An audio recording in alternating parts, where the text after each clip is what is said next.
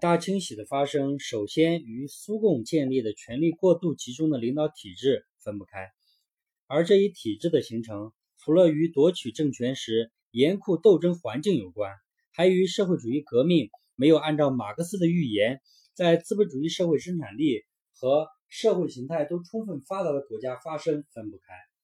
俄罗斯长期实行君主集权制，沙皇拥有至高无上的权力，使得皇权主义、等级制度、英雄史观等渗透在俄罗斯民族的血液之中。布尔什维克党夺取政权之后，也难免受到这种封建专制思想的影响。斯大林在很多公开场合都毫不掩饰的，他欣赏和效仿彼得大帝、斯凡雷帝。叶卡捷琳娜女皇的愿望，包括他当政之后搞的等级制的官员名册，都和沙皇时期惊人相似。当斯大林掌握了最高权力，处于可以一呼百应的地位之后，很容易把党和人民赋予自己的公共权力视为不能被触犯的私人权利，搞顺我者昌，逆我者亡的那一套。历史的阴差阳错，使得执政的苏共。未能在资本主义民主法治已达到的高度上重构社会主义政治文明，反而更多的吸附了前资本主义的东西。特别当封建主义和官僚主义相结合，危害极其巨大。毛泽东曾说：“社会主义应当使人可亲。”但苏联斯大林的大清洗却令人感到恐怖和可怕。事实上，当年的苏共。对于党内权力斗争竟会带来如此严重的后果，是没有思想和理论准备的。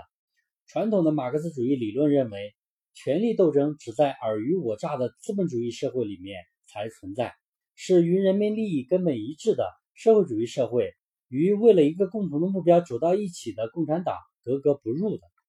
即使共产党执政之后，党内也只有对混入的敌对分子和敌对阶级的思想斗争的。而不会出现与阶级利益无关的个人之间的权力斗争。因此，不只是苏共，包括马克思主义的经典作家，对于如何防范这种权力斗争，无论在理论还是策略上都没有涉及过。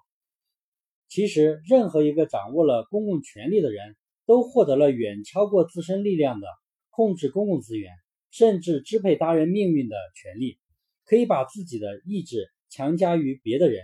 按照自己的想法做很多一般人做不到的事情，在这种情况之下，掌权者很容易对权力上瘾，希望权力越大越多，自己越能任意的行使越好，甚至认为权力属于私人所有，不容忍别人染指或分享。对任何会对自己的权利形成威胁的人和事，都可能做出激烈反应。即使是执政的共产党，如果没有对公权力的制约，和监督没有领导者自觉地加强党性修养和党性锻炼，权力也照样可以腐蚀掌权者。苏联过度集权的领导体制在列宁时期就已埋下了隐患。作为全世界无产阶级伟大领袖的列宁，对于第一个社会主义国家的建立做出了划时代的贡献。但列宁也有一个认识发展的过程。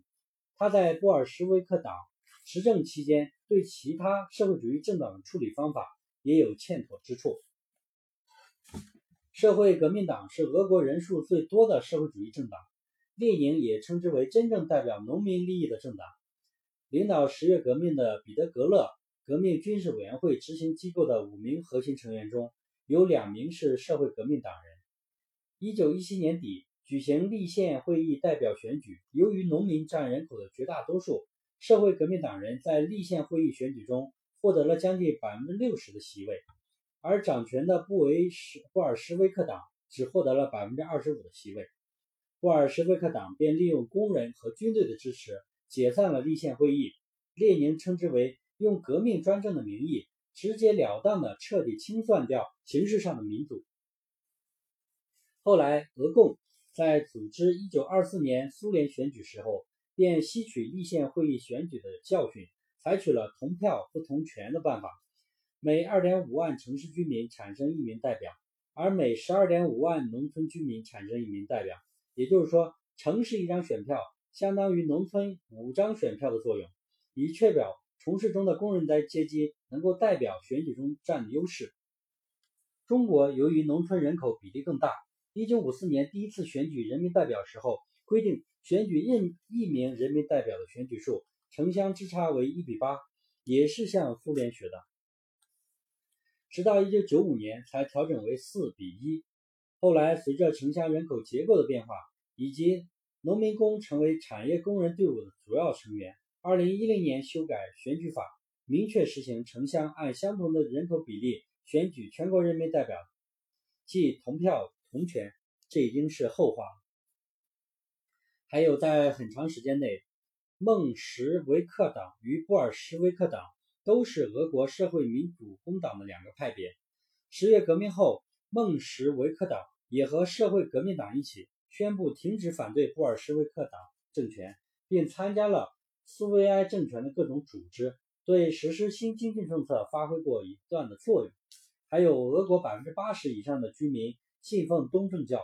十月革命之后发生饥荒时，教会也成立了赈灾委员会，打算捐出非祭祀所用的珍宝换成粮食救济灾民。但布尔什维克党认为这些都是对自己政执政地位的威胁。从一九二七年下半年，契卡开始把社会革命党、穆什孟什维克。黑帮神职人员都列入逮捕和肃清的名单，还把几百名高级知识分子，包括一些世界级学者，全家驱逐出境。这就是著名的“哲学船”事件。与此同时，还加强对舆论的控制，建立严格的书报检查制度。高尔基主办的《新生活报》也被查封。一九二零年十月三日，高尔基对采访他的记者发表谈话。从前我从来不作假，而如今与我们的政权打交道，我不得不弄虚作假、欺骗、装腔作势。我知道，不然就行不通。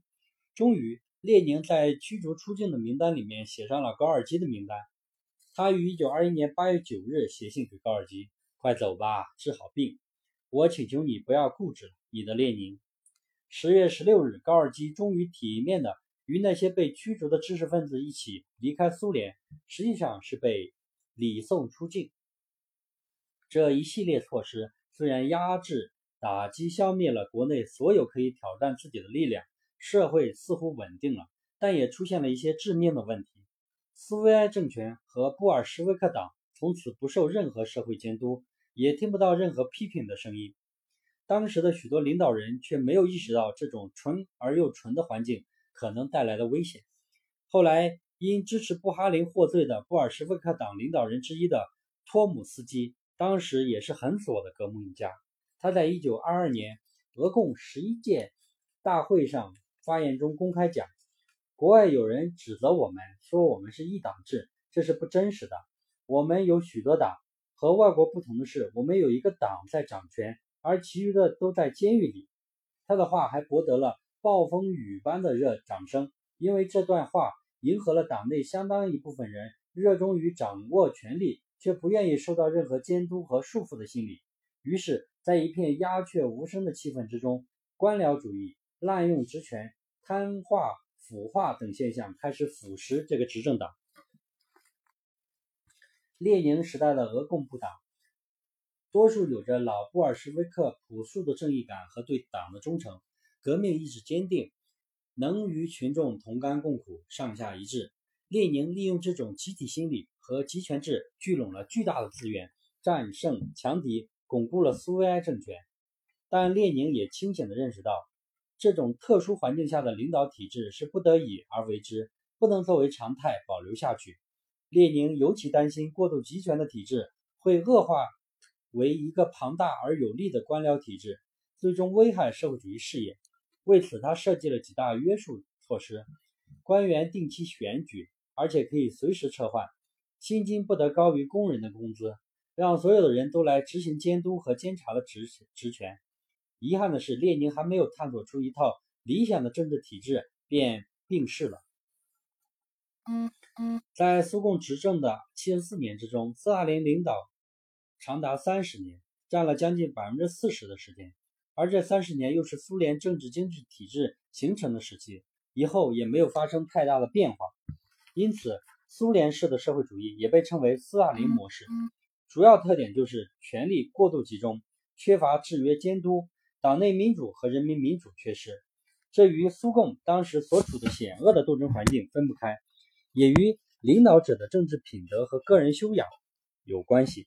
因为在同样环境条件下，作为布尔什维克党无可争议的领袖的列宁，在党内就表现出很好的民主作风。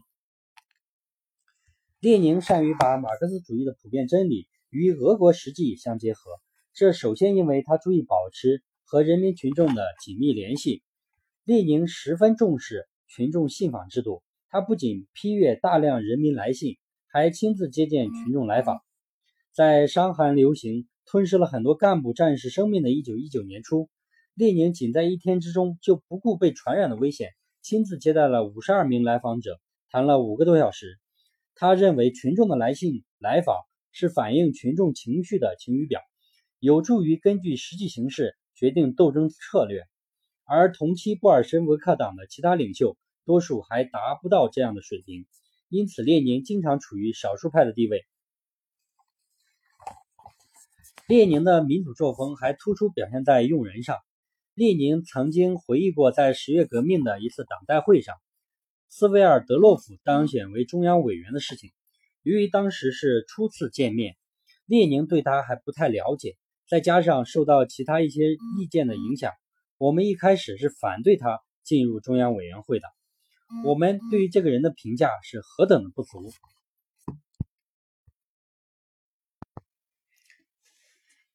但是在党的代表大会上，下面的人纠正了我们，并且他们显然是完全正确的。对于这个自己曾经反对过、被其他代表推选上来的人，列宁没有任何思想芥蒂，很快委以重任并亲密合作。在列宁的文集之中，就有不少他写给当时的第二把手、前苏中央执政委员会主席德维尔德洛夫的便条。一九一九年三月。斯维尔德洛夫因感染西班牙流感这种世界性瘟疫而倒在岗位上，列宁悲痛万分，称之为第一个苏维埃社会主义共和国的头号人物。就其知识来说，是独一无二的党的工作的组织者。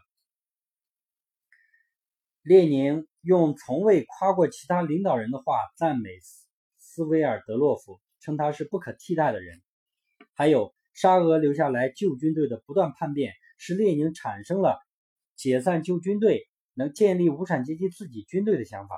他认为，只有红色军官才能在士兵中拥有威信，并建立起具有社会主义性质的军队。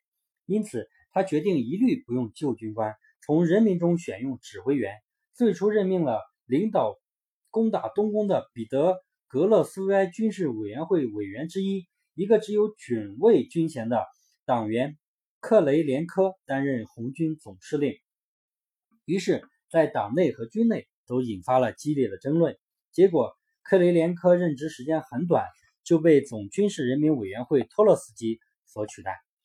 托洛斯基在总数二十万的红军指挥员中，吸收了七万五千名军事素质和爱国主义倾向都比较好的旧军官，使红军战斗力大增。列宁很快承认了托洛斯基是对的。后来在推行新经济政策时，多次公开谈到这个例子，让大家汲取教训。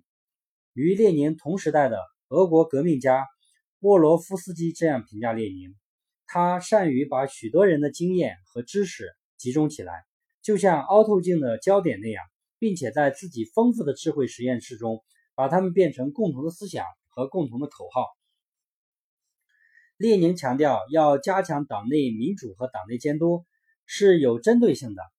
之前为提高决策效率，俄共八大把一部分中央委员会的权力集中到了政治局、组织局和书记处，九大又进一步加大了中央书记处的权力。不仅使权力更加集中，也使主要领导人之间的矛盾更加突出。特别是斯大林和托洛茨基的矛盾由来已久。内战期间，斯大林在查理金前线时就公然拒绝和蔑视。总军事人民委员托洛茨基的作战命令，很多中年以上的同志都看过《保卫查理金》这部电影。里面有一个镜头，就是弗罗西洛夫看到斯大林在托洛茨基的电报上批了几个字：“我们不理睬他”，意在宣传斯大林当时就同托洛茨基进行斗争。但客观的讲，战线负责人公然蔑视和拒绝执行总司令的命令，在任何军队中都是一种严重违反军纪的行为。斯大林担任类似于党中央秘书长性质的总书记之后，就开始不断的加强自身权力，甚至以照顾领袖养病为名，对列宁封锁消息。因此，列宁病重期间最焦虑不安的就是如何增强党的领导集体和防止党分裂的问题。为此，列宁建议把中央委员的人数增加到五十到一百人，并增加来自基层的工人委员，这样可以达到双重甚至三重目的。中央委员越多，受到中央工作锻炼的就越多，因某种不慎而造成分裂的危险就越少。吸收很多工人参加中央委员会。会有助于工人改善我们糟透了的机关，但由于病情和某些人的因素，他已力不从心，一些建议也在执行中变形了。列宁逝世前对斯大林个人独裁的倾向已有所警觉，他提出的扩大中央委员会的建议，本意是通过增加领导成员，防止个人专断，但因为具体操作者是斯大林领导的书记处和组织局，反而给了斯大林。把大批拥护自己的人塞进中央委员会，取得对反对派绝对优势的机会，党内力量平平衡被打破，进一步加速了斯大林的个人专断和对反对派的清洗。这是列宁生前没有想到的。应当承认，斯大林也是位坚定的无产阶级革命家。他进入中央领导层之后，人们对他的评价是稳健、务实、果断。与地位高、支持率低的托洛茨基。季诺维也夫、加米涅夫不同，斯大林历来就是政治局成员中支持率最高的人。尽管随着地位上升，他的一些缺点逐渐暴露出来，如听不得不同意见、待人粗暴等等，但这毕竟属于个有个人修养，而不是政治问题。因此，当列宁在遗嘱中建议把斯大林调离总书记位置，是给中央委员们出了一个大难题。当时显然没有人能够替代的合适人选。因此，斯大林成为新的党的领袖是有历史必然性的。问题在于，一个实行了民主执政的执政党领导人的权力是要受到刚性制约的，一举一动都会受到全党和全社会的监督。人们甚至会用放大镜来寻找他的缺点，迫使他不断的反躬自省，弥补自身的不足。面对一个权力高度集中而又缺乏制约监督的执政党来说，情况就完全不同了。当领袖的权力之大到了可以左右他人命运的程度，不仅他自身的性格和道德缺陷会扩大，批评声音也会越来越小，甚至会被湮灭。当个人缺陷和不受制约的权力结合起来，就会产生灾难性的后果。斯大林当政之后，列宁在特殊时期采取的临时性措施，被从具体条件中剥离出来。变成所谓的列宁主义的普遍原理，而列宁关于发展党内民主的建议却有意被扭曲或忽视了。首先，列宁认为党内民主和集中的关系就是行动一致、讨论和批评自由。斯大林当政之后提出，上层所发生的每一个小争执都会在国内引起对我们不利的影响，进而把党内不同意见都扣上派别活动的帽子。他抛弃了列宁的民主作风。搞个人专断，严重毒化了党内风气，甚至部长们都对他怕得要死。卫国战争初期，有一天，他半夜打电话给石油天然气部的部长巴伊巴科夫，厉声地说：“希特勒正在扑向高加索，你把那里的油井通通给我炸光，一滴油也不能给他留下，否则就把你枪毙掉。”然后他又补充了一句：“要是你把油井通通炸光了，希特勒还没来呢，那……”巴伊巴科夫被这个两难指令吓得魂飞魄散，一句话都不敢讲，立即飞往高加索做好炸井准备。在德军快要到达时，才点燃导火索。斯大林同政治局委员之间也没有形成一个中央领导集体，而是猫鼠关系。斯大林逝世之后，有一次赫鲁晓夫做报告，批判斯大林搞大清洗，滥杀无辜。这时台下传来一张条子，赫鲁晓夫打开一看，上面写道。斯大林在位时，您也是政治局委员。他搞大清洗时，您做了什么呢？话非常尖锐。赫鲁晓夫勃然大怒，举着条子大问：“这个条子是谁写的？”站起来，站起来！他大声说了几遍，谁也没有站起来，当然谁也不敢站起来。但会场气氛却一下紧张到了极点。过了一会儿，赫鲁晓夫说：“现在明白了吧？当时我就和你们一样，坐在下面，连屁也不敢放一个。在这样一种气氛下，怎么可能形成正常的领导集体呢？”其次，十月革命后实行的干部委任制是当时形势的需要。布尔什维克党是通过中心城市武装暴动的取得政权的。从全国范围来讲，党员人数少，地方党组织也不健全。为了巩固政权，委任制就成了一种迅速打开局面的行之有效的办法。但工作局面初步打开之后，列宁便多次讲要变委任制为选举制，干部由基层选举，而非上级任命。可斯大林提出，没有干部任命制就没有党的领导。一九二三年十月八日，俄共中央制定了中上级任命的工作人员名单，其中包括三类职务，仅第一类中就有约三万五千个最重要的领导职位，属于第二类的副职和地方领导的名录则要数倍于这个数字。任命的官员实际上承担了这个全能政府几乎所有的职能，而革命时期自发建立的苏维埃。只剩下形式上、礼仪上的职能，到后来也竟发展到政局委员也任命。在一九五二年的俄共十九届一中全会上，斯大林从口袋上取出一张纸，向会议宣布了自己拟就的二十五人的主席团名单，没有讨论就通过了。还有，列宁最早提出了要把党内决策、执行和监督职能适当的分开。中央委员会和中央监察委员会都由代表大会选举，并对代表大会负责。各级监委重点监督同级党委。中央监委和中央委员会平行，只对党的代表大会负责。而斯大林则把中央监察委员会改名为党的监察委员会，由代表大会领导改为中央委员会领导，取消了监委监督同级党委制定政策和决议的规定。只能对其决议的贯彻和执行进行监督，主要任务也变成了同党内各级派别和宗派倾向的斗争。于是，本来是对党的掌权者的监督，变成了对掌权者对不掌权者的监督；掌大权者对掌小权者的监督。本来是普通党员对权力机关和党的干部的监督，变成了上级对下级、党的机关对普通党员的监督。党内最大的权力却处于无人监督，确切说是无人敢监督的状态。结果，党内分权制衡机构变成了维护集权的工具，变成了斯大林清除不同意见、进行政治斗争的工具和党内民主的摆设。还有，列宁时期，俄共中央由党代会选出，并严格的实行集体领导。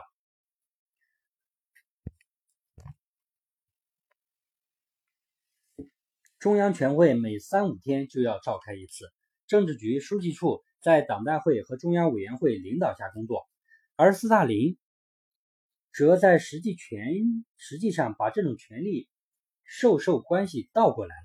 中央委员会权力大于全国党代会，政治局权力大于中央委员会，斯大林权力大于政治局，民主集中制变成了个人集中制，地方单位的权力集中于党委党委书记。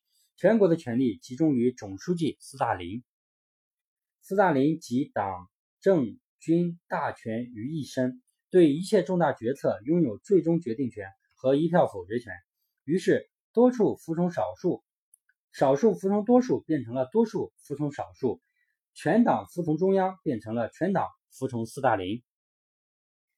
斯大林甚至以个人名义发出召开党的十八大的通知，也可以不受任何监督的。独自决定对外政策。一九三九年八月，莫洛托夫和纳粹德国外长里宾特洛夫签订的《苏德互不侵犯条约》的秘密文件，商定双方瓜分波兰，并把波罗波罗的海三国强制划入苏联的势力范围。这样事关重大的条约，其内容只有斯大林和莫洛托夫两个人知道，政治局和最高苏维埃都不知道。条约的签字文本甚至都没有归档，一直由莫洛托夫本人保存。他去世前才把文件交给了国家档案局。事情曝光之后，群情激愤，立陶宛、拉脱维亚、爱沙尼亚三国的民族主义情绪高涨，成为引发苏联解体的导火索。苏联本想建立一个彻底消除官僚主义的新政治制度，而经斯大林的操作，过度集权的官僚政治体制反而扎了根。就像列宁评价斯大林的那样，这个只会炒辣椒的政治厨师，把它做成了一套辣菜。最后，建设社会主义。作为前无古人的事业，党的领导人之间，包括与列宁之间，就某个问题发生争论，甚至激烈争论，都不奇怪。这是每一个有责任感的共产党人的正常举动。这种探讨对党来说也极其重要。列宁的宽容大度正是基于这一客观认识之上的，而斯大林随着自身地位的日益巩固，却越来越难以容忍任何不同意见。甚至把对付敌对阶级的那一套搬进党内来，必然造成严重后果。党内思想分歧和矛盾异常复杂，哪些同阶级斗争有联系，哪些没有联系，都要具体分析。即使确有阶级立场问题，也要把思想和行为区别开，把党内正常争论夸大为思想路线斗争，进而归结为阶级斗争，搞以言获罪。必然使探索无法进行，理论无法前进，而且领袖的认识过程也有一个发展。斯大林却把列宁神话，塑造成明察秋毫、一贯正确的导师，把自己塑造成始终与列宁站在一起的忠实战友和学生，而谁反对过列宁，则成为重大的罪名。斯大林同托洛茨基、季诺维也夫、布哈林等人的斗争办法惊人相似，先上纲上线。扣上阶级倾向帽子，继而揭历史疮疤，特别是把对方曾与列宁争论的事情抖露出来，说明他们一贯反对列宁。即使他们认，说明他们一贯反对列宁。即使他们认了错，斯大林仍然穷追猛打，把认错声明称为托洛茨基分子的退却手段，然后剥夺职权，直至肉体消灭。大清洗就是在这种背景下发生的。